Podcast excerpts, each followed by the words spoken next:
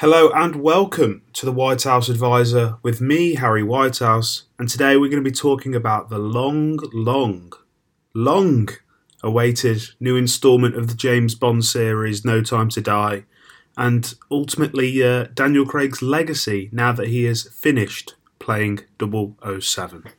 So, it's finally here, and uh, it's been a couple of days since I saw it. I've let it stew within me before I wanted to talk about it, No Time to Die. Went to go and see it on a, uh, a quiet afternoon on a opening day. Didn't have anything going on in the afternoon, so I went down to the cinema. Filled with pensioners as the youngest person in there, but it was a it was a surreal experience. I've been back to the cinema since they've reopened, obviously, but um, not for something that's been such an event.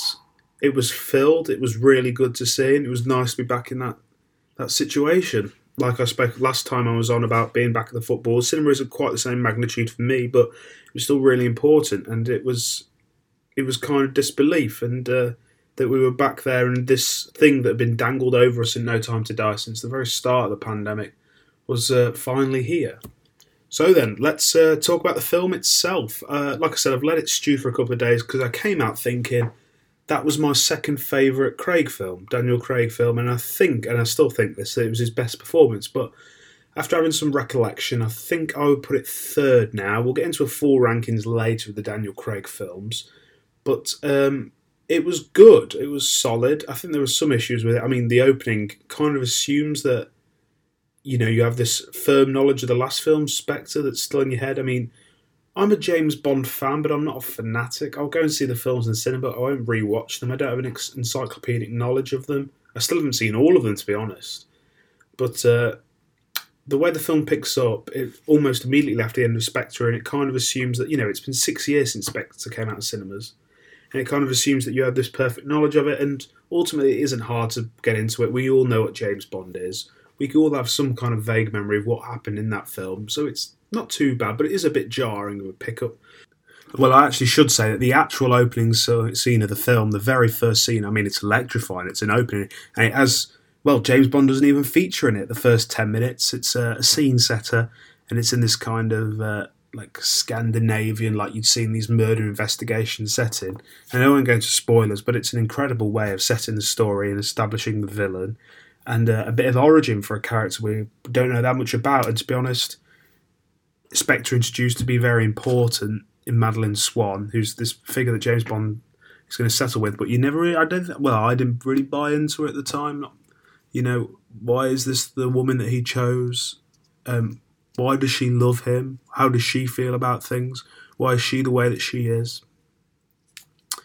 And you, you couldn't really get invested because, I mean, honestly, Spectre just wasn't a good film it's just what it is. It wasn't good, and I think the first ten minutes does a really good job of allowing you to really get into that character, and uh, and that's a big credit to director Cary Fukunaga and uh, there's the screenwriters of the film. And I think this would be an interesting time to talk about Fukunaga as a director and what he meant as a choice. This is a guy who's come off some prestige TV, you know. He is he, he helmed arguably the most celebrated TV series of the 2010s in uh, in True Detective did a lot of uh, tremendous work on that. But also, you know, it hasn't been great last couple of years. He's lost a little bit of his steam. Maniac on Netflix with Emma Stone and Jonah Hill was supposed to be this huge hit. Didn't really turn out in any way. No popularity, not that much critical acclaim. So this was a great opportunity for him as a stylistic director and as the first American to actually take on James Bond as a director.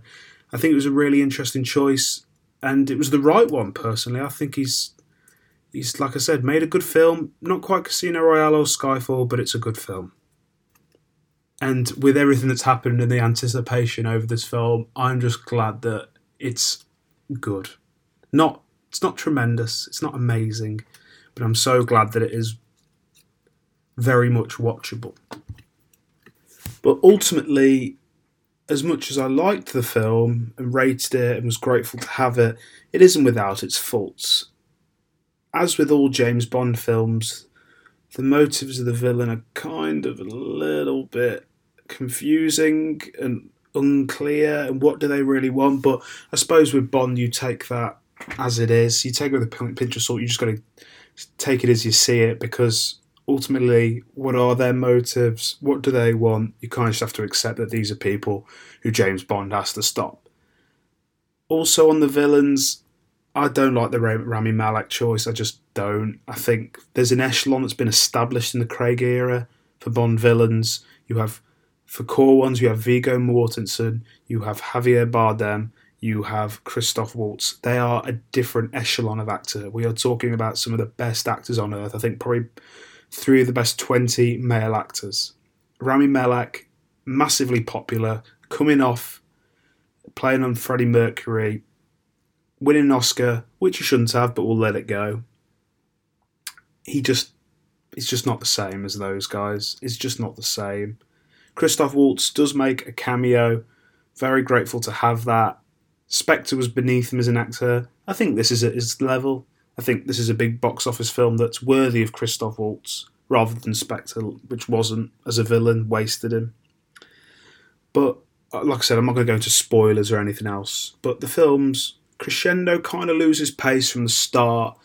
Kind of gets a little bit more wayward, but ultimately the climax is, I think, sublime. It upset a lot of people, confused a lot of people, but I liked it and ultimately that's what matters to me.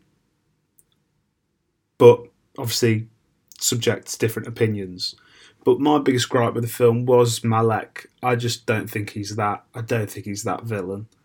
And ultimately, you know, I am a student in student accommodation, not a Hollywood producer, but I don't see him as that kind of actor you know, Daniel Craig is the only James Bond I've ever known as a 20 year old. There's been other James Bond films that are out with different actors whilst I was alive with Pierce Brosnan, but whilst I've been, you know, sentient and conscious, you know, Daniel Craig has been James Bond. And I know at the start there are a lot of doubts about how he fitted the way Bond had been characterised on film the tall, dark hair, dark eyes, handsome. Well, I mean, Daniel Craig, I'm not saying he isn't, but, you know, that kind of archetype of uh, actor but that's never been a problem for me. But obviously, I speak from a very unique position. I mean, I remember being seven years old and being told that we were going to Casino Royale, and I was absolutely fuming because I had no real interest. And I didn't really by the end of it either, really. It took until Skyfall for me to really get into it. But I think Daniel Craig, I think he's arguably the best Bond ever. He's the longest serving in terms of time. Obviously, we've had bigger gaps in between the films. Um, you know, four years between spec, uh, three years between uh, Skyfall and Spectre, four years between uh, forgetting the names now, Quantum of the Solace and Skyfall, and obviously the long gap here due to COVID. But uh, it's it's a remarkable achievement. I have him second behind Connery personally. I would still stick Connery as number one, but as a you know, James Bond is Daniel Craig, and Daniel Craig is James Bond to me, which I think is interesting considering the criticism that the casting got when it was uh, first announced back so long ago now. I mean, it's almost 20 years, it's crazy. So, let's do a ranking of the James Bond Daniel Craig films. I think in last place, I think it's between two films, and they're definitely the bottom two. I don't really see how you could have any other, any other opinion otherwise, to be honest. And they are, I would have Quantum of the Solace bottom, I think it's just very plain and very boring. And then second to bottom, I'd have Spectre, which was such a disappointment. I mean, I was buzzing off Skyfall. Skyfall's probably one of my favourite hundred ever films, in, t- in you know, including everything. So to come off Skyfall and have Spectre, you know, the the cast, you know, you've got Christoph Waltz in, and you waste him on this convoluted story that doesn't really make all that much sense. That was really disappointing.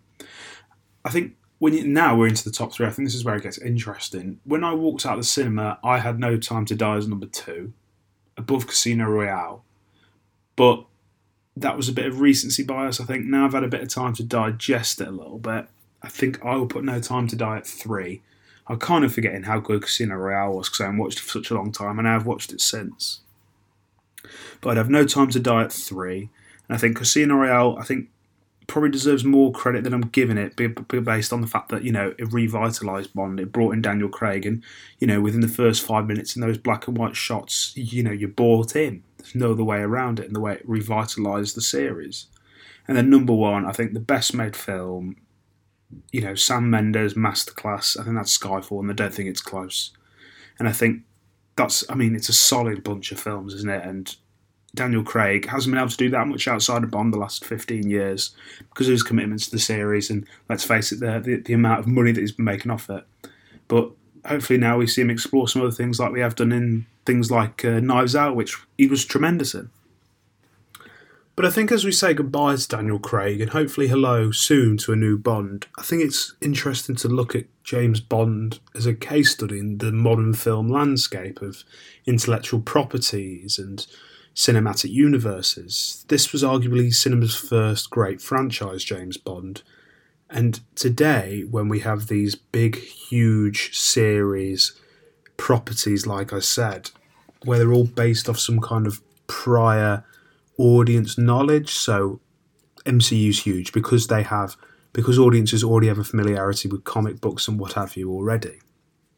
And so on. Star Wars, we already have this whole history and this whole canon and uh, books and books and comic books and TV series and podcasts and whatever else that explains it. But James Bond's kind of strange in this way that ultimately it isn't about a superhero who travels planets and galaxies or whatever else, or has, you know, superhuman abilities.